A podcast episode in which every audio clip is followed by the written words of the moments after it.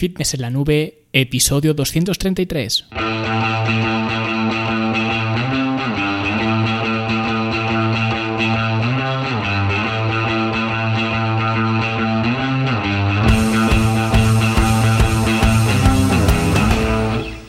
Bienvenidos a todos un viernes más aquí a vuestro podcast a Fitness en la Nube, donde hablamos de fitness, de nutrición, de entrenamiento y donde cada viernes, cada semana os traigo las técnicas, consejos, estrategias, trucos y como lo queráis llamar para que construyáis un mejor físico y tengáis un estilo de vida más activo y más saludable.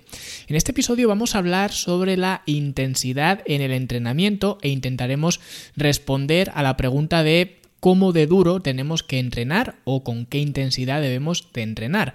Algo que es una duda pues muy recurrente y que sinceramente pues es el principal problema mm, por el que la gente no progresa. Yo hablo mucho sobre la selección de ejercicios, sobre la alineación de la carga, biomecánica en general, curvas de resistencia, pero la realidad es que una persona con una buena ética de trabajo, entendiendo por ética de trabajo que sea capaz de aplicar intensidad, con una selección de ejercicios y un programa mediocre va a obtener muchos más resultados, muchos más beneficios que otra persona con los mejores y más eficientes ejercicios, pero que no sea capaz de aplicar esa intensidad. Así que hoy trataremos de arrojar algo de luz sobre este asunto que es la intensidad. Y muy rápidamente para comentaros lo que ocurre en la academia, ya sabéis, la academia de fitness en la nube, la academia para verte mejor, sentirte mejor y rendir mejor, pues esta semana continuamos con el curso de básicos del entrenamiento y veremos lo que es la anatomía de un entrenamiento, de una sesión de entrenamiento o la estructura que debe tener y además también veremos cómo modificar esa estructura cuando lo necesitemos, ¿vale? Dependiendo de cuándo nos haga falta. Así que echadle un vistazo y por cierto, de momento no puedo hablar de fechas eh, como tal, pero sí que os quiero ir anunciando que estoy preparando una actualización en los programas de entrenamiento bastante importante, ¿vale? Para hacerlos incluso más eficientes de lo que ya son. Y no solo eso, sino que además van a estar incluso más completos de lo que están ahora, con ejercicios alternativos, con comentarios, con em, una explicación de toda la progresión para que entendáis el por qué hacéis las cosas, ¿vale? Porque eso es algo que hasta ahora no lo había, ¿vale? Y aunque tampoco es algo que me lo hayáis pedido, pero entiendo que el propósito de la academia es que entendáis el por qué hacéis las cosas, pues de cada fase del entrenamiento os iré haciendo un análisis para que entendáis el por qué hacemos lo que hacemos. E incluso que esto sí que me lo habéis pedido, os hablaré de cómo enfocar la alimentación para que esté alineada con vuestro entrenamiento y para que podáis hacerlo de una forma eh, muy sencilla o al menos lo más sencilla posible, ¿vale? Así que muy atentos, incluso los que entrenéis en casa con los programas en forma en casa, porque esto también os interesa a vosotros. Pero ya digo, esto será pues en un futuro próximo, aunque de momento no puedo fijar una fecha determinada. Y nada, si queréis acceder a todos estos entrenamientos, si queréis ser los primeros en tener estos programas actualizados, los cursos, los talleres y todo el contenido, pues ya sabéis, fitnessenlanube.com, son solamente 10 euros al mes y te puedes dar de baja cuando quieras. Y ahora sí vamos a la chicha de hoy, que hay bastante, la verdad, porque no es ni nada más ni nada menos que la intensidad. Y es que la intensidad realmente ya he hablado en otras ocasiones en el podcast, ya he hablado de las escalas de esfuerzo en otro episodio, algo que para haceros un spoiler, si no lo habéis escuchado, me parece algo bastante absurdo, ¿vale? Más que nada por lo que vamos a ver también hoy, ¿vale? También hice otro episodio hablando de los periodos de descarga, otro incluso hablando de eh, los eh, tipos de fallos, los umbrales de fallo, en fin, que la intensidad ya la he tratado, aunque fuera digamos, de forma indirecta en otras ocasiones, pero como os he dicho antes, creo que merece la pena enfocarla de frente, porque es sin ninguna duda el factor que impide progresar a la mayoría de personas. Y esto puedo decirlo sin temor a equivocarme, y solamente tenéis que ir a un gimnasio, a cualquier eh, gimnasio en todo el mundo, ¿vale? No en España ni en... No, no, en todo el mundo, para que comprobéis que tengo razón, porque en todos los gimnasios del mundo la gente entrena muy flojito, y la prueba está en que la mayoría de la gente eh, necesita, entre comillas, hacer algo de cardio después de entrenar para que por lo menos pueda sudar un poco y que se sienta que realmente ha hecho algo, ¿vale? Por eso digo que necesita entre comillas, porque no es que realmente lo necesite, es que a nivel psicológico tiene que pensar que ha hecho algo. Y eso es lo que no puede ser. Y ya digo, lo veo constantemente, incluso dentro de mis propios clientes, especialmente al principio, cuando les pongo un programa de entrenamiento y cuando llevan pues dos días haciéndolo, me preguntan que si pueden añadir algo de cardio después. Y cuando alguien me hace esa pregunta, ya puedo imaginarme la forma que tiene de entrenar. Porque, ya digo, lo he visto miles de veces. Porque si realmente estás entrenando fuerte, lo último que quieres hacer, lo último que te apetece es hacer 20, 30 minutos de cardio después de entrenar. Eso es eh, lo último que estás pensando, porque lo que quieres es terminar e irte a tu casa y ya está. No estás pensando en hacer pues eh, otra sesión, ya digo, de, de 20, 30 minutos de, de seguir haciendo trabajo. Y no me malinterpretéis, porque este tipo de estrategias no estoy diciendo que no sean útiles, lo de hacer cardio después de entrenar, nada de esto. Sí que son útiles y en determinadas ocasiones pueden ser necesarias. Pero una cosa es que sean necesarias en momentos concretos y otra es que tú mismo lo pidas voluntariamente cuando no hay necesidad de ello. Simplemente para tener esa sensación de haber hecho algo entrenando. Y ahí es donde está el problema. Es decir, si necesitas hacer 30 minutos de cardio para pensar, que has hecho algo, que tu entrenamiento ha servido para algo, es cuando viene el problema. Porque yo recuerdo cuando empecé a entrenar, dejando quizás los primeros dos meses o así, que iba un poco por ir, porque bueno, pues un amigo mío quería bajar de peso porque tenía pues un fuerte sobrepeso, ya obesidad de hecho, y no quería ir solo al gimnasio, así que me pidió que le acompañara, así que pues yo iba con él, ¿vale? Esos fueron un poco mis inicios en el gimnasio, pero ya digo, sin ninguna ambición ni, nada, me paseaba un poco por allí por, por acompañarle y, y ya está. Pero pronto pues me empezó a gustar e intentaba hacer productiva esa hora que iba al gimnasio, ya que iba pues por lo menos para hacer algo, ¿no?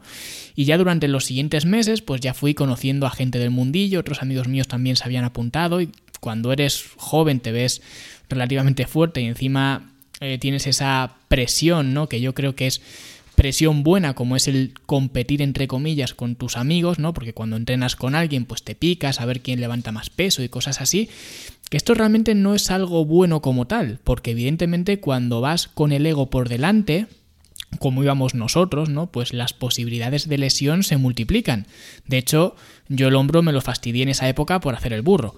Pero el caso es que en esa época fue cuando yo aprendí a entrenar intenso y a no tenerle miedo a entrenar fuerte. Que es cierto que la intensidad que pongo ahora pues es algo más baja porque entreno solo y no tengo esa presión competitiva, vamos, vamos a decir, y porque también ahora pues me lo tomo de otra manera, pero aún así para que el entrenamiento sea productivo se necesita entrenar fuerte. Y cuando digo fuerte no me refiero necesariamente a, por ejemplo, lo que hacíamos antes mis amigos y yo, que el día que tocaba piernas, ese día sabíamos que alguno vomitaba.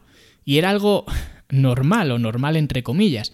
Y a mí ya eh, me ha ocurrido tres veces, quiero recordar. Nunca he llegado a vomitar del todo, pero sí que he tenido que ir tres veces en mi vida abandonar lo que es el gimnasio, irme al vestuario y poner la cabeza entre las piernas, porque ya digo que me he pasado entrenando, son eh, de esas veces que, que entrenas en exceso.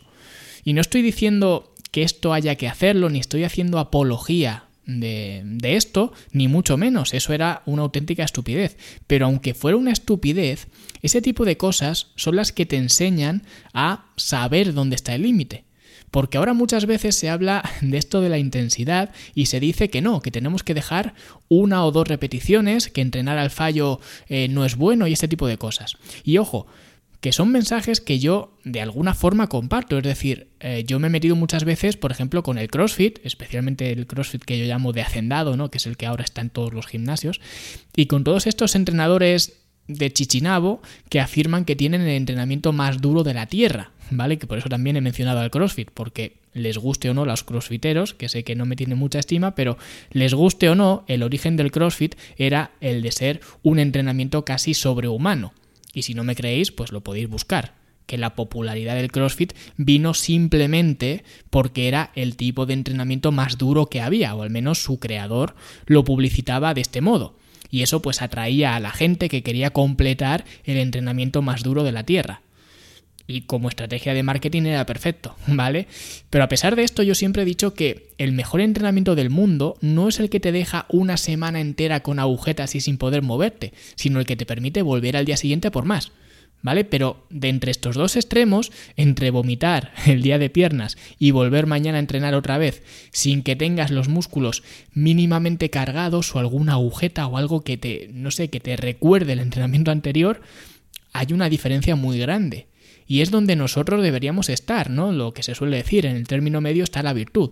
Porque como digo, ahora todo el mundo en la comunidad fitness científica, si es que se puede llamar así, que ahora todo el mundo es eh, pues eh, eh, entrenador basado en la ciencia, ¿no? Que también hizo un episodio de esto, hablando de estos entrenadores que, que ahora van de abanderados de la ciencia, pues en este mundillo del fitness científico, que ya sabéis, y de hecho ya os lo podéis imaginar, que tampoco es que me entusiasme, ¿no? Por cosas como esta, porque ahora todo el consenso parece ser que entrenar al fallo no solamente no es superior, sino que es perjudicial con lo cual se recomienda no entrenar al fallo. Y esto puede tener sentido, yo no digo que no. Ahora bien, todas esas personas que hacen esos estudios, todos estos entrenadores de bata blanca, que vayan a cualquier gimnasio, a cualquier gimnasio del mundo y que me digan si realmente el consejo que necesita escuchar esa gente que va cada día al gimnasio es el de que no deben entrenar al fallo. Es absurdo, simplemente porque ni siquiera saben empíricamente lo que es entrenar al fallo. Me refiero a, la gente de a pie de los, de los gimnasios. No saben lo que es entrenar al fallo. Y cuando propagas estos mensajes, lo que realmente consigues es que la persona, antes de este mensaje revolucionario del fitness científico, si ya estaba entrenando lejos del fallo, pues que ahora entrene más lejos aún, porque ahora, pues, ojo, como su entrenador basado en la ciencia le ha dicho que no, que no hay que entrenar al fallo, pues si antes tenía una intensidad mediocre, ahora la tiene más mediocre aún, ¿vale? Con lo cual no solamente no has mejorado su entrenamiento, sino que lo has hecho más ineficiente convirtiéndolo en un paseo. Por eso considero que, aunque técnicamente sí que sea cierto, no creo que difundir ese mensaje de nunca entrenes al fallo sea beneficioso, porque a nivel de proporción, creo que ese mensaje hace más daño de lo que ayuda, más que nada porque ese mensaje solo puede ayudar a un tipo de persona, que es a las personas que ya de por sí entrenan al límite. Y evidentemente ellos eh, pues sí que deben de entender que quizás esa no sea la forma más eficiente por la necesidad de recuperación, por la salud ortopédica, por el riesgo de lesión, en fin, por una serie de cosas, ¿no? Que quizás pues no se puede entrenar al fallo siempre, ir al límite siempre. Pero este mensaje solo aplica a ese porcentaje diminuto de personas que siempre están continuamente entrenando al límite. Y no son tantas, ¿vale? Y a esa gente yo no la veo en los gimnasios, como digo, no son tantas, a menos en los gimnasios más comerciales, porque la única vez que yo he visto y he experimentado, como he dicho, lo que es ir realmente al límite, es cuando he entrenado con gente que realmente la mayoría eran culturistas de, de competición. Y esa gente va al límite porque obviamente cuando se suban a un escenario a competir, no quieren tener esos remordimientos de poder haber hecho más de lo que han hecho. Así que son como máquinas. Y yo lo he sufrido entrenando con ellos, y digo sufrido porque obviamente esos entrenamientos me dejaban muerto en vida, pero a mí me gustaba mucho simplemente por las cosas que aprendías. Además, lo he dicho siempre, que cuando más se aprende es cuando estás entrenando con otra persona que sabe más que tú y está más fuerte que tú ahí es cuando más se aprende y siempre lo, lo, recomiendo, que si podéis entrenar con gente más grande, más fuerte y que sabe más en general que vosotros, pues mejor, ¿vale? Pero bueno, volviendo al tema de entrenar al fallo, que por cierto, eh, como os he comentado, ya hice un episodio hablando del entrenamiento al fallo y se explicaba pues un poco esto también, del miedo que se mete ahora a todo el mundo de no entrenar al fallo y que pues esto no está justificado, especialmente si tenemos en cuenta la población general que va al gimnasio, yo mi mensaje en general suele estar más cerca del otro lado, hacia no tengas miedo de entrenar al fallo. De la misma forma que si terminas de entrenar, sea el entrenamiento que sea, y no has empezado ni a sudar, eso en ningún caso lo puedes considerar entrenar intenso. Y ya digo, generalmente la definición más técnica de la palabra intensidad aplicada al entrenamiento de fuerza sería la proximidad al 1RM, ¿vale? Cosa que yo tampoco estoy de acuerdo, porque según esta definición, trabajar con un 85% de tu RM, que RM para el que no lo sepa es eh, o significa repetición máxima, pues trabajar con el 85% de esa repetición máxima en teoría sería entrenar muy intenso, porque es un RM muy alto, ¿no? Cuanto más cerca estés del 100%, pues eh, más intenso es. Mientras que si uso el 70% de mi RM, eso sería entrenar menos intenso. Pero esto no tiene mucho sentido porque si con ese 85% de mi RM hago solamente una repetición, no sería un trabajo intenso, o al menos sería menos intenso que si hago 12 repeticiones con el 70% del RM, ¿vale? Y estos números son aleatorios. Pero lo que quiero decir con todo esto es que identificar intensidad con el peso que hay en la barra no te da una información completa, especialmente si no eres un powerlifter, ¿vale? Que lo he dicho muchas veces, por eso también el peso que hay en la barra no es tan relevante como tal a nivel absoluto. Por eso para mí la intensidad no es la proximidad a tu carga máxima, sino la proximidad a tu esfuerzo máximo. Y creo que ese esfuerzo debe ser alto en todos y cada uno de tus entrenamientos. Porque si no, no sirve de nada, porque para que tu cuerpo cambie, debes someterlo a un estrés grande que le obligue a adaptarse y a cambiar, porque si no, no lo va a hacer. Por eso hay cientos de miles de personas que van al gimnasio y están todos los años igual. Y si me apuras, no igual, sino que van a peor físicamente.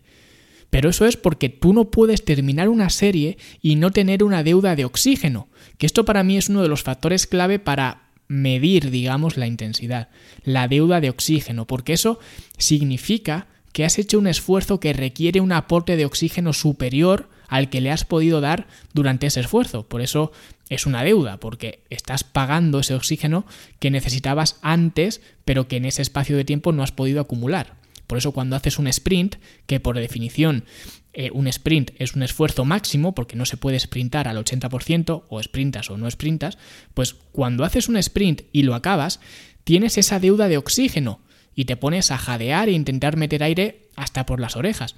Y es por eso, porque ese esfuerzo tan grande que has hecho, que es un esfuerzo muy intenso, la máxima intensidad, pues necesitaba una cantidad de oxígeno X que durante ese tiempo que ha durado el sprint no te ha dado tiempo material a meter. Por lo que ese oxígeno lo tienes que meter después. Por eso es una deuda de oxígeno. Estás pagando esa deuda que has em, contraído durante ese sprint. Pues esa deuda de oxígeno a mí me parece un indicador bastante acertado de lo que implica intensidad. Quizás no sea perfecto, pero al menos esa deuda de oxígeno te está diciendo que el esfuerzo que estás haciendo es alto. Y ya simplemente eso significa algo. Luego ya podríamos hablar de la actividad que estás haciendo, porque obviamente hacer 20 burpees va a elevar mucho tu deuda de oxígeno, pero eso no significa que hacer burpees sirva para eh, ganar masa muscular, por ejemplo. Con lo que quiero decir que la deuda de oxígeno no es que sea un indicador de que estemos entrenando bien o de forma óptima, pero al menos es un indicador de estar poniendo intensidad. A lo mejor intensidad en el lugar incorrecto, pero al menos es intensidad. Y esto lo digo porque es muy raro en cualquier gimnasio, y de nuevo, si no me creéis, fijaros la próxima vez que vayáis a un gimnasio, ahora que creo que están abiertos, me parece, en casi todos sitios, pues fijaros quién termina una serie de su entrenamiento y acaba con una deuda de oxígeno relativamente alta. No vais a encontrar casi a nadie. La mayoría hace sus 10, 12 o las repeticiones que sea, deja las mancuernas, la barra o la máquina o lo que sea y ya está. A descansar un ratito, a mirar el móvil o lo que sea y otra vez a hacer lo mismo. Y esta es la razón de que no progreses, o al menos la razón principal, porque existe la creencia de que por algún motivo hay programas de entrenamiento avanzados y otros menos avanzados. Y esto realmente no es cierto, no es cierto, digamos, de forma absoluta. Lo que sí que es cierto es que hay programas de entrenamiento con ejercicios más simples, más fáciles de aprender, de dominar, con un rango de movimiento más acortado, por ejemplo, con unas combinaciones de ejercicios em, concretas, una estructura de series también adaptada, un volumen mayor o menor, ¿no? Que esa es un poco la razón de que en la academia, por ejemplo, pues haya una secuencia de ejercicios y los tengas, o sea, de entrenamientos y los tengas que completar en orden. Pero sobre todo, los dos factores que cambian son el volumen y la selección de ejercicios, siendo para un principiante pues un volumen de trabajo menor y una selección de ejercicios más asequible y que requieren menos coordinación, etcétera, pero al margen de esto no existen programas de entrenamiento fáciles o difíciles o para principiantes y avanzados. Y esto lo sé porque la gente se piensa que la intensidad de un entrenamiento te la da el propio entrenamiento, es decir, que hay entrenamientos, como digo, para principiantes y entrenamientos para avanzados. Pero esto no es cierto, la intensidad es algo que le das tú al programa. Por eso, tú puedes darle el mismo programa de entrenamiento a dos personas y una persona pensar que es el programa de entrenamiento más duro que ha hecho nunca y otra persona pensar que es un programa muy facilito y es un paseo por el parque, a pesar de que son el mismo programa. Y esto lo único que me indica es que esa persona, la que piensa que es un paseo por el parque, no ha puesto la intensidad suficiente. Y eso no es culpa del programa, es culpa de la persona. Porque tú dale el programa de entrenamiento más simple de la Tierra a Tom Platz, ¿no? En sus buenos tiempos, y si el programa de entrenamiento pone sentadillas 3x10, vas a ver lo que es poner intensidad en tres series de sentadillas. Y a lo mejor luego lo hago yo y no parece ni el mismo programa, ¿vale? Por eso digo que la intensidad es algo que no te la da a ti el programa, sino que se la das tú al programa. Y que si piensas que tu programa de entrenamiento es muy sencillo, lo más probable es que el programa de entrenamiento no sea sencillo, sino que tú no estés poniendo la suficiente intensidad. ¿Vale?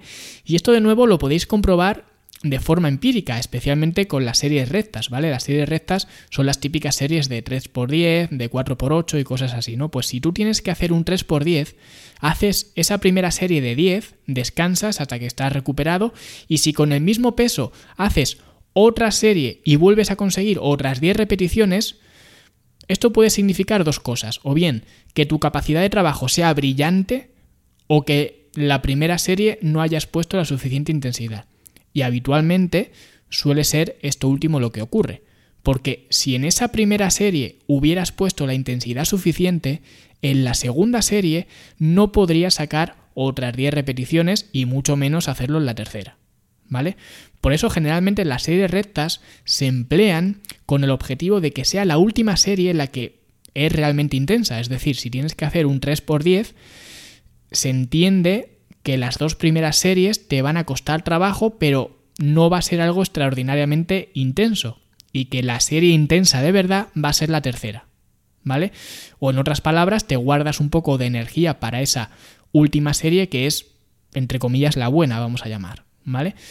Pero esto en los gimnasios no ocurre. Lo normal es que en los gimnasios la gente acabe la primera serie exactamente igual que acaba la tercera. Y eso es una muestra inequívoca de no haber puesto intensidad. Por eso también me gusta mucho usar rangos de repeticiones en mis programas de entrenamiento y si estáis en la academia ya lo sabéis, muchas veces digo entre 10 y 15 repeticiones. Y esto lo único que significa es que si con la carga que estás manejando eres capaz de hacer más de 15 repeticiones, es una carga demasiado ligera y debes aumentarla. Y al mismo tiempo, si no consigues sacar 10 repeticiones, es que es una carga muy pesada y tienes que bajarla. Y esta es una forma muy fácil de saber qué carga utilizar para poder aplicar intensidad. Pero el error más común que veo cuando la gente intenta aplicar esto de los rangos de repeticiones es que dice, vale, tengo que hacer entre 10 y 15 repeticiones. Pues cojo una carga y hago, venga, 12, 13, 14, 15 y ala ya. Luego cojo otra vez la misma carga y otra vez 12, 13, 14, 15 y ya está. Y simplemente se paran en la repetición número 15 porque el programa o la serie dice entre 10 y 15. Y como ya han hecho 15, pues la serie se para. Pero esto no vale para nada, porque si el programa dice entre 10 y 15, la repetición número 12 ya te tiene que costar trabajo. A la 13 ya se te va a escapar un grito a lo tenista en la 14 ya se te van a salir los ojos de las cuencas y en la 15 ya vas a fallar, ya no la vas a poder ni completar. Eso es hacer entre 10 y 15. Y así es realmente como se obtienen resultados. Por lo que aconsejar ir a la gente más lejos del fallo me parece un error que cuando lo que por lo general más necesitan es justo lo contrario, acercarse más al fallo. Y de hecho, fallar de vez en cuando. Creo que lo he dicho antes, que para conocer cuáles son tus límites, a veces los tienes que cruzar. Y aunque en esta época más joven que he comentado antes, ¿no? He hecho muchas cosas mal con respecto al entrenamiento y la intensidad, ¿vale? Eso de alguna forma también me ha ayudado a saber dónde está mi límite real. No dónde creo que está mi límite, sino dónde está. Porque ya lo he cruzado varias veces, con lo cual tampoco viene mal de vez en cuando llegar hasta el fallo o incluso más allá del fallo. ¿Vale? Pero en líneas generales el mensaje que quiero trasladaros hoy es que no le tengáis miedo a la intensidad y que la intensidad es realmente la única que os puede hacer mejorar vuestro físico, no hay más, porque tú puedes tener el mejor programa de entrenamiento del mundo, pero como no lo apliques con intensidad, es como si no tuvieras nada. Y una forma que me gusta mucho emplear con clientes para que ellos mismos se den cuenta de si están entrenando de forma intensa o no, que bueno, una forma es lo que he dicho antes, la deuda de oxígeno. Si terminas de hacer una serie y no tienes ni la más mínima deuda de oxígeno, pues ya puedes apostar a que no estás entrenando fuerte. Pero otra forma de evaluar y de hacer introspección es preguntarte a ti mismo después de haber terminado la serie, si me hubieran dado mil euros por cada repetición extra que hubiera hecho, ¿cuántas repeticiones habría hecho? Es decir, por mil euros la repetición, ¿cuántas repeticiones hubiera hecho más? Y si me dices, pues mira, podría haber hecho un par de repeticiones más y habría ganado pues 2.000 euros. Pues vale, eso es una señal de que has aplicado una buena intensidad. Ahora, si me dices, por 1.000 euros, pues si me hubieras dado 1.000 euros te habría sacado 8 repeticiones más. Pues esa es una señal de que sí tendrías mucho dinero, pero como esto es un ejemplo hipotético, lo único que significa es que no estás entrenando de forma intensa, ¿vale? Así que resumiendo, para que el entrenamiento sirva de algo debe haber intensidad. Así que no le tengáis miedo a la intensidad y preocuparos más de entrenar cerca del fallo en lugar de preocuparos de no llegar al fallo. Y una forma evidente de saber si estás o no entrenando intenso es comprobar esa deuda de oxígeno que estás produciendo. Si produces cero deuda de oxígeno, después de acabar una serie, apuesta a que no estás entrenando lo suficiente intenso. ¿Vale?